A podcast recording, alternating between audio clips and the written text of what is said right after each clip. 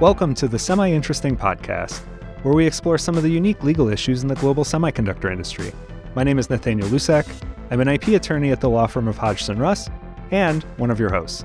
I'm Elizabeth Morris. I'm an IP attorney and director of intellectual property and products at Pure Storage in Mountain View, California, and I am one of your hosts. As we've talked about in a previous podcast episode, artificial intelligence is everywhere. Companies around the globe and across industries are investigating how to use artificial intelligence for things like drug discovery, or more relevant to this podcast, semiconductor device design, or even mundane things like writing press releases. I actually thought about using artificial intelligence to write this intro for me, but I didn't for two reasons. First, I only thought about it a few minutes before we went live, and I wasn't sure that I'd be able to come up with a prompt that actually gave me something usable. But second, and more relevant to what we're going to be talking about later, this podcast technically is work related, and I didn't want to run afoul of any issues that others far brighter than me have considered. So today we have one of those knowledgeable folks with us, my colleague Roz Marohn from Hodgson Russ, to talk about the risks of using artificial intelligence at work and the importance of company policies to keep your company safe. Roz, thanks so much for joining us today. If you wouldn't mind kicking us off with a quick introduction. Thanks so much, Nathaniel, and thanks so much, Elizabeth, for for having me join you today. Um, my name is Roz Marohn. I am an associate with Hodgson Russ LLP, and I am a member of our data privacy and AI practices here at Hodgson Russ. I regularly advise clients, including publicly traded in, in PE firms, on AI and data privacy matters, including most recently development of AI policies for use in the workplace. That's great because I know it's something uh, you know I'm struggling with just now, and I hear all sorts of opinions about kind of where policies should be and how companies should be using them. Um, really, as a probably very knowledgeable person helping various clients with this, how do you see AI being used at work these days? Like, what are the general risks and rewards as you see them? I mean, we all saw issues that happened with Samsung, um, and I'm sure those aren't. That is not the only company that's had trouble with that. So, what do you see, Roz? Yeah, as Nathaniel had said in the intro, AI really truly is everywhere, um, and I think it's important that we set vocab terms before we really dive into this. And so, I think specifically what we'll be talking about most today is generative AI. As opposed to just general artificial intelligence. So, generative AI is, of course, when a user that could be an employee, anybody, puts information into oftentimes a large language model or other generative AI model. Um, and that information is generally called input data or just input. And then what comes out of the model is output or output data. Sometimes novel terms are, are used based on product, but we're talking about generative AI. So you put something in, you get something out. So how AI is being used, it is being added into pretty much any kind of enterprise product you can think of these days. So anything Microsoft related, probably due to their large investment in OpenAI specifically, but really any Microsoft product is you're going to start to see ChatGPT be integrated or other OpenAI products be integrated into those products. Google is similarly having their their AI generative AI products be added into into their already existing products. Similarly with Adobe, insert any major company, software provider, or SaaS provider name here, um, and you're likely to start seeing AI being integrated. What I'm kind of seeing these days, right, is generative AI is used kind of in three ways. It's used for the production of words. And when we think about words, we can think of large language models like ChatGPT. Um, we can think of images, and you know, big players right there are with uh, Midjourney and DALL-E. And we can also talk about in the code context too. Copilot is an example of a code based product. And three of those four products I mentioned are products of OpenAI, which is often synonymously used with just AI generally. But that's just really the, the big players in this space right now. That's not to say that, that there aren't thousands of other products that are using generative AI and that will exist in your day to day work life. And then in terms of risks, I mean, it seems as if we need to consider things like intellectual property or other data privacy things. So why don't we start talking about what some of those possible impacts are to, for example, trade secrets? Because trade secrets is, as many of us know, only maintain protection as long as they are kept secret. AI might be the exact opposite of that. Yeah, I always like to classify the risks in simple terms, right? I think we have three main risk categories when it comes to AI use at work, and that's IP matters, of course, talking about trade secrets, but also copyright. We have issues with bias, and then we also have issues with data privacy. And we can kind of take each one of these one by one. So we'll start first with with trade secrets you know that Samsung example that we we briefly alluded to before is an excellent example of one. But I think that there's a requirement to reasonably safeguard protections of, of these secrets, right? And if you use a an AI product that does not prevent your input from training an algorithm, therefore making your input data, which in Samsung's case was some source code, part of the public domain, then you're not reasonably protecting that data. Well, someone may say, well, how am I going to get that data out of the algorithm in the first place? Well, people far smarter than me know how to do that. I don't know how to do that, but I do think that that is, you know, a reasonable risk and something that could, if not possible now, could ultimately be keepable. So what's really important with with AI products, and not just in the in the code realm, but it's being familiar with what your terms and conditions are of the products that you're you're choosing to use and being very familiar with the license that you're granting by using such products. Oftentimes free products in their terms and conditions will say that any input that you put into the algorithm can then be used to train the algorithm. So really any trade secret protections then are completely gone. Sometimes you will notice in the terms and conditions that you have a right to ask that your input data not be used to train an algorithm, but most often uh, you have to make that request on a per use basis.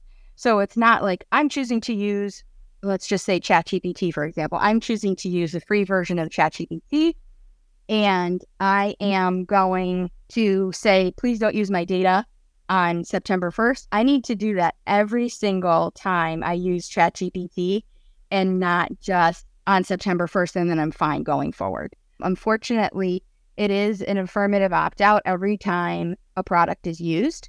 So that's really an important thing to be cognizant of when using particularly free products. So that's something to be very cognizant of. The issue with trade secrets is if you're using a free product, you have to generally think that if it's a free product, I'm probably not adequately protecting my trade secrets.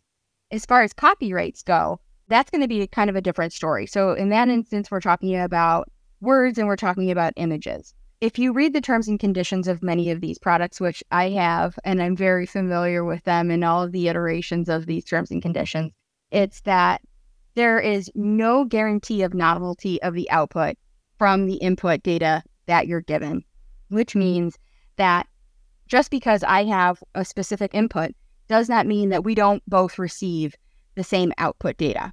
So that becomes an issue if you are publishing some of this output data. If the output data is being used to sell products, for example, there's no guarantee of that novelty. There's also often a requirement under the terms and conditions, and I'm going to say terms and conditions a million times today but there are requirements under the terms and conditions of many of these AI products that any of the output is cross validated by a human in some way, shape, or form. And so if it's a mathematical analysis, by using this product, you're implicitly accepting the terms of service and you're implicitly accepting that you will, in fact, cross validate the information that comes out of, of these products. And while that might not seem like a, a huge deal if you're writing maybe copy to accompany an advertisement, if you're using it to conduct a mathematical analysis that may inform a business decision, that's a completely different story. So this kind of goes back to the risk in the analysis of what the output data is going to be used for and what the down the line kind of implications of, of that output will be. Thirdly, in terms of copyright and images, there's often a requirement to attribute to the use of AI as well, which I know a lot of people are, are just not doing because they don't familiarize themselves with kind of the rules of engagement with these AI products. So attribution really is is quite important. A big part of of the use of AI is informing the end user of of the output data, and that could be one of your clients or a customer or someone reading an article that it was generated through the use of AI. And a lot of the reasoning behind that is communicating and informing the end user of the data of what risks might be involved with the information that they're being presented with. I think we've seen a lot of examples in the news, one in the legal community in particular, that's been a really big example is the use of OpenAI to write a legal brief. Um, and it had to do with a legal brief that was in the airline industry. And the this lawyer put in certain inputs, and the free product algorithm generated cases that actually did not exist in any way, shape, or form. And, and when when AI models make up stuff, that's called a hallucination, which I think is really kind of hysterical. But in this particular legal brief, I think it was in the range of seven to ten cases that were cited, and, and it was written in a way that looked authoritative. They were completely fake.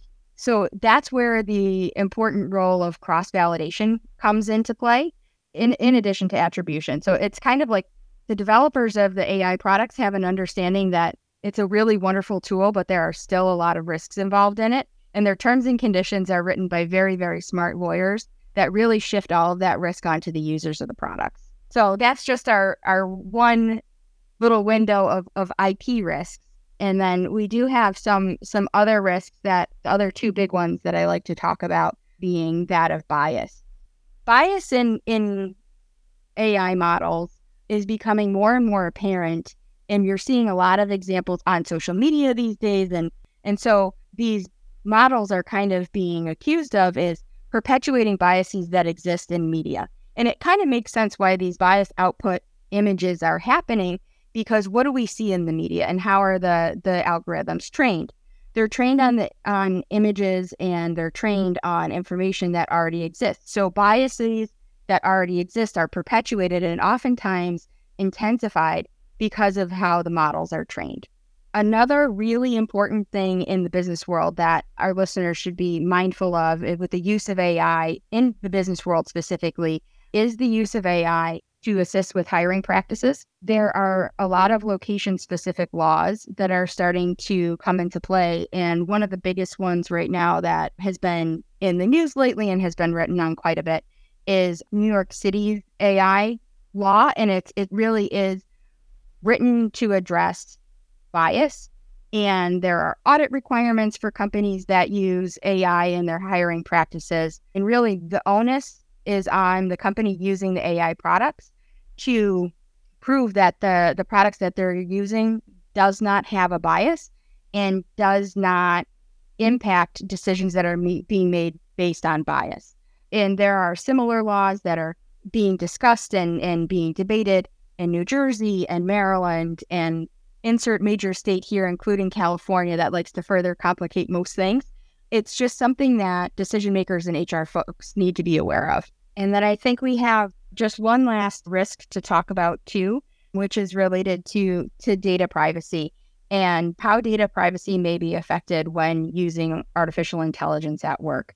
And again, this kind of comes into the input and output of the data that is being put into the AI models. So, are you using client or your customer information in your inputs? Are you including personally identifiable information? Do you have adequate rights to be using this data in this way? So, you know, some of our clients purchase third party data that aids in certain analytics. And one of the big questions that we were presented with is can I use this third party provided data in AI to help with my analyses instead of having four associates create their own model and, and use this data to get a useful output? Well, that becomes a terms and conditions question. In your license to this third party data, do you have permission to use it in that way? Do you have permission to use data with the use of AI? And what I'm starting to see now is probably in maybe two out of 10 terms and conditions that I, I review now, there are AI terms that are being added. But I think there's a general understanding that unless AI is specifically addressed and specifically prohibited, there's almost an implicit understanding that AI can be used. So what we're kind of starting to recommend with with our clients is to do a risk-based analysis as to where AI might be used and what are the biggest impact products or engagements where this might be used and to start having those conversations with your service providers or having those reviews to to really kind of mitigate risk as early as possible. Wow, thanks, Roz. That was thorough uh, description of some of these risks that we have. I think we might dig down just a little bit on some of them. So, I have personally focused a lot on IP risks as an IP attorney, but also, you know, aware of this bias issue. But um, circle back on IP for just a minute when uh, we're using AI in the workplace, what are the IP impacts that we need to worry about the most? I know I've had discussions with our copyright attorney here about his worry that people, even like in the context of, say, um, for marketing purposes, will get something that, you know, as you were saying, you know, they aren't guaranteeing that the output is novel. And so there might be something there that maybe the person creating the marketing material isn't familiar with maybe where the source material is coming from, but someone else would say like, oh, that's a complete ripoff, you know, and and shouldn't be used. Are there other examples of impacts that we should be really concerned about when using uh, generative AI at work, uh, especially for IP? Well, before we go kind of into other impacts. So some examples that you were just talking about is is being used in, in marketing and the generation of images or the generation of perhaps some copy or something. If there are key phrases that you're noticing in the copy or that you think will be featured prominently in the copy, do a Google search of it. Cross validate it yourself and see if there's a similar phrase that pops up right away. The cross validation really becomes important, especially if you're going to be using output in your general business practices, right? Especially public facing things, anything that's going to be published. Really using a use a reverse Google image search if you're generating images. When I was an intern in law school, I did trademark searches until I was blue in the face every day. And reverse Google images are really is truly your friend and you can identify some some potential risk. Maybe there's not an exact match, but something that looks close enough that could fuel a possibility of confusion case, anything of that nature. There are simple, already existing tools that you can use to kind of make the use of AI a little bit safer. Going back to your data privacy summary, how would you know whether or not you have adequate rights to use any of this? I mean, is it always contract based or I mean what what would you be looking for to try to assess how big of a risk that is? The unfortunate answer is this really is a case by case analysis.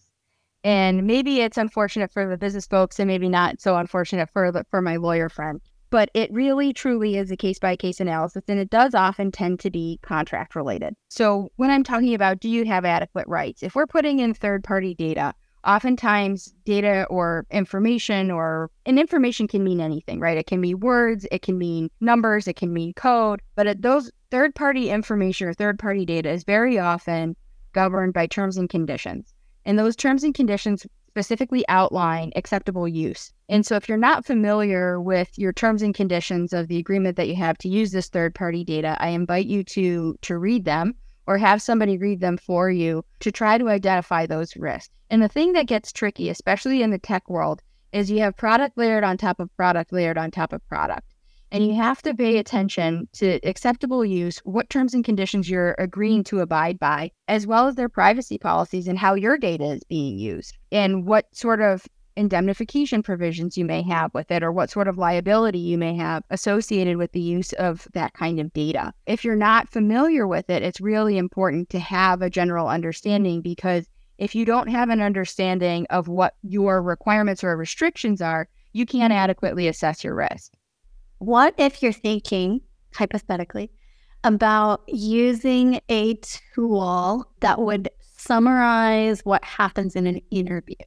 So you've got an AI generative tool and it's listening to the interview and then it's creating the summary so that the interviewer doesn't have to do that, right? It's like time saving.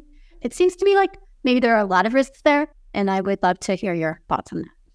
I think I might know what product you're mm-hmm. thinking about, but if the name of it, it is escaping me. I, and I've reviewed those terms and conditions.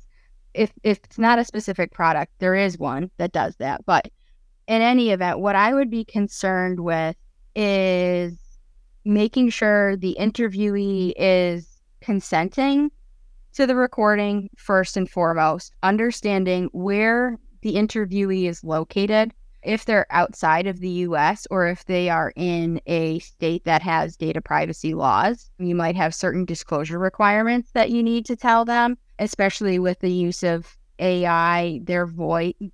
Yeah, I think just affirmative consent from the interviewee is super, super important.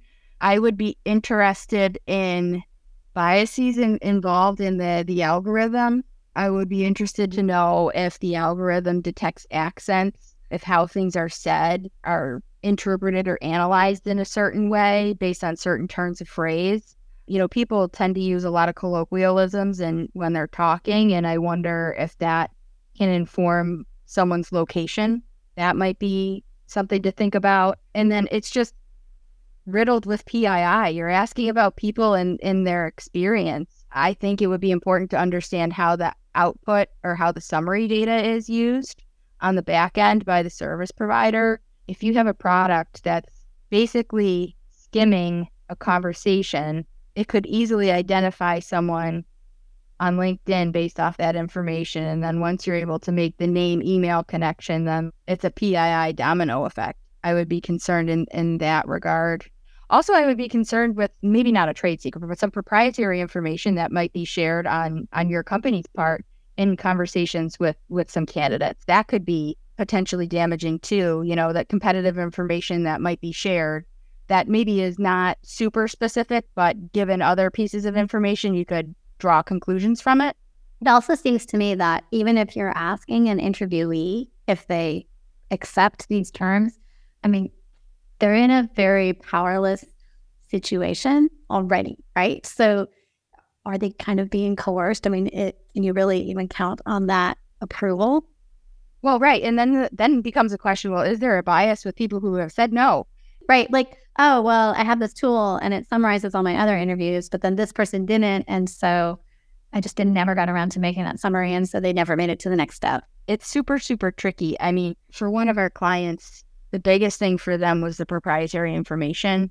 It was a similar product, if not the same. The proprietary information really became the biggest concern there, and just making sure that use of the output data, you know, the license was extremely restricted. Most of these terms and conditions, though, the licenses are super broad. You know, you grant a perpetual, royalty free, all like insert bad for client language here kind of license I'm less concerned when data is anonymized, but if there's no anonymization and there's any way whatsoever to draw a connection between a person and whatever the data is, that's that's where it kind of freaks me out.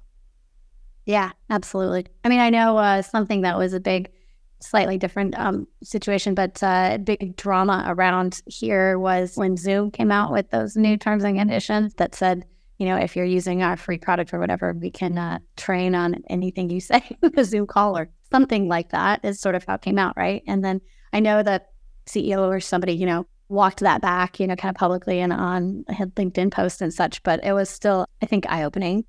A lot of the terms and conditions specifically state that they can be updated at any time by the service provider. And the service provider will provide notice of such changes by posting to their website or they may send an email to one specific person. And mm-hmm. most often, though, it's update by website. And unless you or someone within your company is regularly checking the website for any potential changes that could impact your rights, you may, by continued use of a product, be implicitly agreeing to those new terms. And that I think is a really big risk also. And we're recommending with a lot of our clients to have a quarterly review of terms and conditions, if not sooner, of their high risk products. So, like, let's say they're using a, an open AI product, have somebody go on their website, check the standard terms and conditions, check to see if the privacy policies have changed, run a red line, see if there's actually a material change or if it's just, you know, little wording here or there. I'm thinking in particular about the change to OpenAI's T's and C's that happened in March. And if you read them really quick, you're mm-hmm. like, oh, this is great. They're not using my data with the free product anymore to train an algorithm.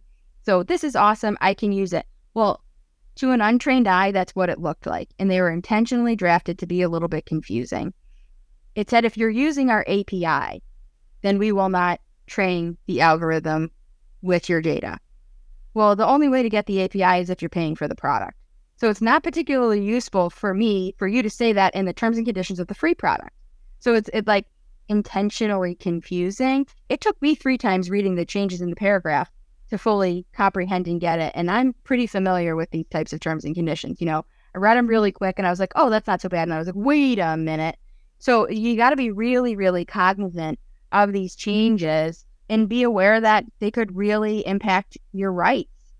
Wow, that's really scary. It's kind of crazy. And that's why, like, I, with our, our one client, they're a pretty big institutional client and they make a lot of investments in tech. And when they are able to negotiate an MSA or negotiate the terms and conditions and only have those terms and conditions apply, you're not subject to auto updates. You're not subject to changes. Only changes are agreed by by mutual written consent of the parties. And because it's the only way you can really control your risk. Otherwise, it's kind of like, did you remember to check your terms and conditions last quarter? Well, if a bad incident happens since the change and you've continued use of the product, you're kind of out of luck, which for some clients, that's okay. But if you're using these products with trade secrets or other IP, it can be a real big problem. Yeah, it really seems like you need to be negotiating these enterprise licenses with anything that your company is really using. But I guess we all in our own personal lives need to be aware that, you know, for using uh, these free products, we need to be careful what risks we're putting ourselves up for. I also want to dig just a little bit more into bias. Um, as I said before, it's not an aspect I've thought as much about, but I think it could be really dangerous in what output you get. And especially maybe if you don't recognize that there's bias and then you know maybe you're using it to represent yourself or your company or your organization um, in a way that that puts them at risk by you know promoting a bias that's unacceptable so how do you mitigate that sort of risk I think the bias question is one that's really probably the trickiest and the the most concerning and and the most difficult to mitigate because when mm-hmm. you're when you're thinking about the use of AI and where bias becomes really Im- important is is when people are involved. I keep thinking of bias most often in in the hiring context. Sort through these 100 resumes and give me the top 10 that match my job description. Well, you don't know necessarily how the algorithm that's informed the model, how that's been trained, and whether or not there's a bias. I don't, I am not familiar at this stage of an adequate way of measuring bias in an AI product. There are people who are far smarter than me that who may already be contemplating this or, or coming up with means of how to measure bias and things of that nature. But what I do know is this is really truly where the cross validation comes back into place. And when we're talking about products, especially as it relates to humans and hiring decisions, those products are really putting the onus back on the user. I, I believe it or not, I reviewed terms and conditions for a, a hiring product just today, and it is using all public information. So the input and whether or not you have adequate rights to use the data. That question is gone with this particular product, but it specifically stated in the terms and conditions that you will not use this product or the output of this product as the basis for a hiring decision or the basis for an employment decision. Well, then, isn't that the purpose of the product? Well, sure, it's the purpose of the product, right?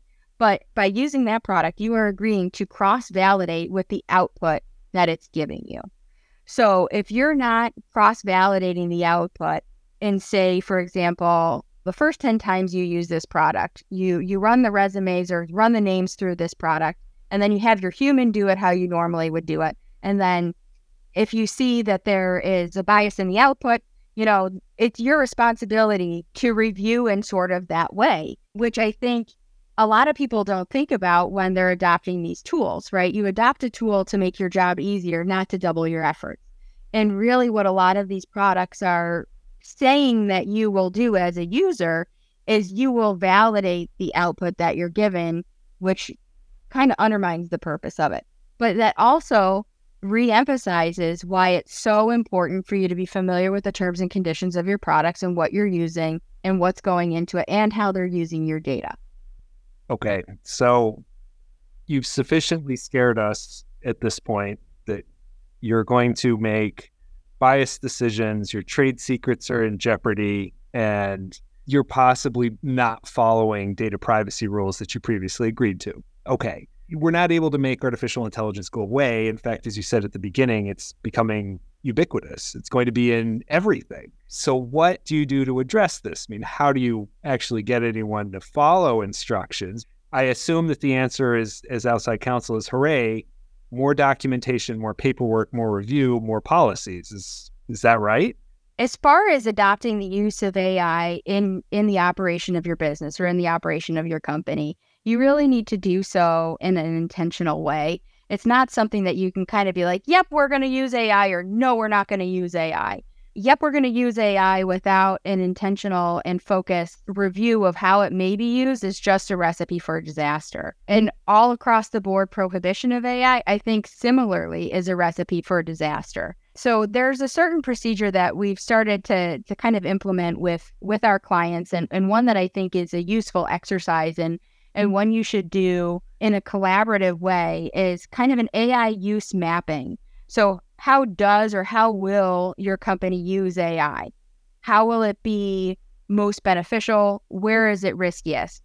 And the biggest thing here is to make it collaborative and certainly not make it punitive because the people that you're asking are the people who are going to want to be using these tools. And if there's any inkling that they're going to be punished for already having used them, that's not going to be to anybody's benefit right? And also, just by, you know, let's say you're an engineering company, if you only ask your engineers, you're missing 75% of the equation because your HR folks may want to use it, your marketing folks may want to use it, certainly your IT folks also want to use it. So it really has to be kind of a holistic review and a comprehensive discussion, and really truly one that needs to be collaborative and intentional as opposed to let's make a one size fits all policy because uh, I can think of three examples in the last week with three different clients where a specific portion of an AI policy might make sense for marketing, but it certainly does not make sense for their engineering folks. So, really, a one size fits all policy, while nice, doesn't always work in practice. So, this idea of like, well, let's do some guess and check, right? Or let's have some proof of concept. Let's have some people work on where we think it would be useful and then create a policy around that once we know what is really effective and what is really scary. Sort of sounds a little bit like fail early, fail often, right? Which is, you know, a great policy for some companies, but also very risky. So I guess I'm, uh, I just want to dig into that a little bit more. Like, how would a company go about creating a policy that that works? Maybe not for everyone, but has these pieces that are gonna. I mean, how do you even divide up the company, or how do you figure out what is too risky without, you know, having a Samsung situation? Then, right? Yeah, I think it really is a difficult process and not a quick one. I probably took three and a half months with one client to develop an intentional, really well focused policy that kind of worked for different areas of their business. And it was time consuming, but it also resulted in an investment decision in a particular product. So the answer for them was we're not going to prohibit AI. We cannot in our business prohibit AI. The answer was, well, we're not going to have 17 different AI products based on business unit. We're going to make one investment with one particular product that will work for the majority of our business units. And one thing that I haven't mentioned is when you purchase an AI product, you often have far better terms applied to that engagement, especially in regards to the protection of your data and whether or not your data is used to train algorithms. And so when I say an investment was made, it was an investment made to purchase a product, but it was an also an investment made in the protection of their data and all the information that may be treated as input data into any AI product. So that was kind of one approach that was taken. I think there are a lot of different questions that companies should be asking themselves. What does your company lose by not using AI? if you're in a highly regulated industry, you're probably not losing that much because your ability to use AI is is greatly limited. Think the medical field. Medical field is not really touching AI with a 10 foot pole at this time. Specifically, in terms and conditions of a lot of AI products, they're saying this product cannot be used in the practice of medicine or providing medical services to humans because just think of the liability that would be associated with that. But let's say your company is a marketing company and your job is to output 10 different ad campaigns and you might significantly lose your productivity by not using AI in some way, shape, or form. Then on the opposite side of that coin, ask your question what does your company gain by using AI? And what does that mean for your productivity? What does that mean for your staff members? How are your clients already or your customers already using AI? Are they afraid to touch it?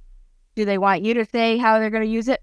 Some of our clients, uh, we're advising them to include even in their initial non-disclosure agreement the pro the strict prohibition of of AI with any confidential information that's that's shared. And that was a decision that they made that they're okay themselves using AI, but they don't want anybody else using AI because they can't trust that maybe their third party vendors have adequately vetted the use of AI in their context and they can't say for certain that their data that's being given to this vendor isn't used to train an algorithm. So they're they're choosing to use AI for themselves, but any third party unless they can cross validate that it's not going to be used, they're saying no, please don't use it at all. So that's kind of a question to be asked.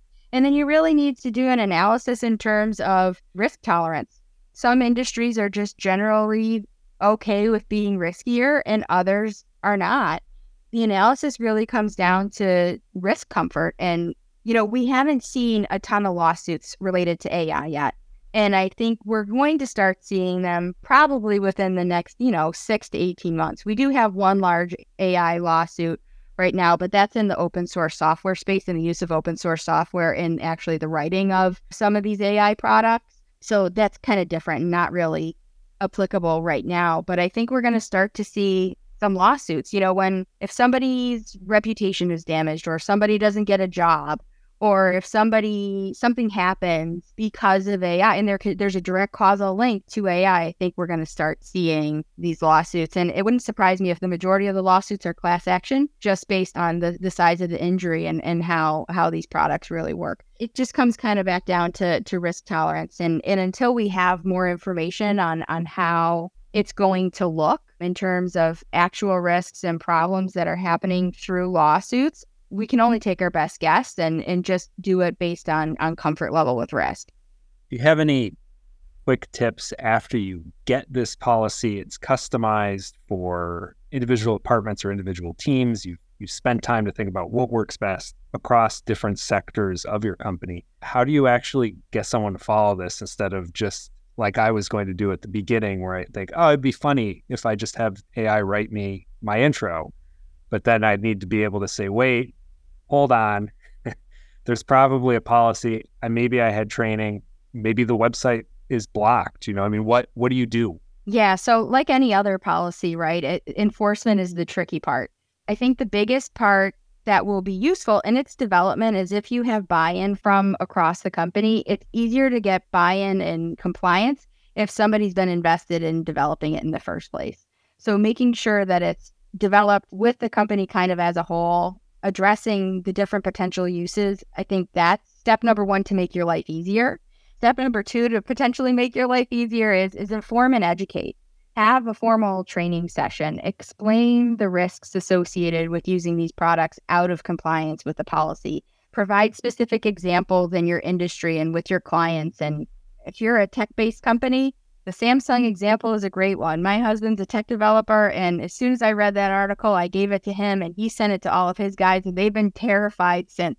So, finding good examples that are applicable to your industry of how to do things the wrong way and also how to do things the right way is really, really helpful. I think locking down prohibited sites, if you're saying, okay, you know what? We have chosen to invest in OpenAI products. We're using DALL-E for generation of images, lock down Midjourney you know, if you've paid for a product, there's no need to use another product that opens you up to risk if you've chosen to risk mitigate by using another product. we've had some clients implement pop ups on sites that they do permit their employees to use, um, but it requires an affirmative acknowledgement of the policy. So the policy is reinforced every single time the product is visited. And the employees, you know, they probably stop reading it after the second or third time, but at least it's a little bit of a trigger to remind them that there is a policy in place. And I think something to just always keep in the back of your mind is that there will always be someone who accesses prohibited sites on their personal devices. It's just going to happen and it's going to have to be understood. You can try to prevent that as much as possible. But if someone wants to use the free version of ChatGPT and you have a wall up against it on your work IP addresses or if you VPN in or whatever, someone's just going to use their personal computer at home or they're going to pull up their phone, get off Wi Fi, and just use, you know, go over 5G and, and use it anyway.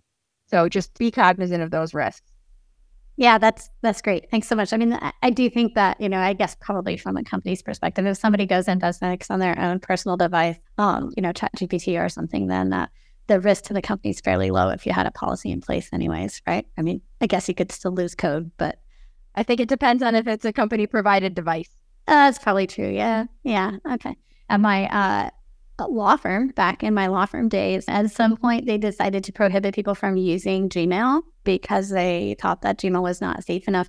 And I got a special exception because Google was my client and I was working on Gmail related patents. And so I was like, oh, I need to use this for my work, right? I need to know how it works to, you know, work on these patents.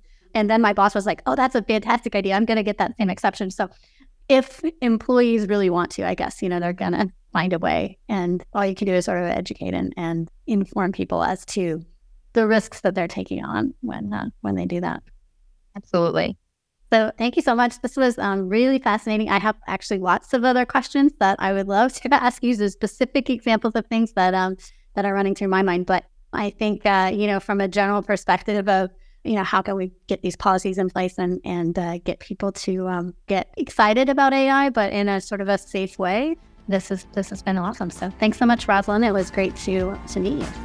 Thanks so much for listening to this episode of the Semi Interesting Podcast.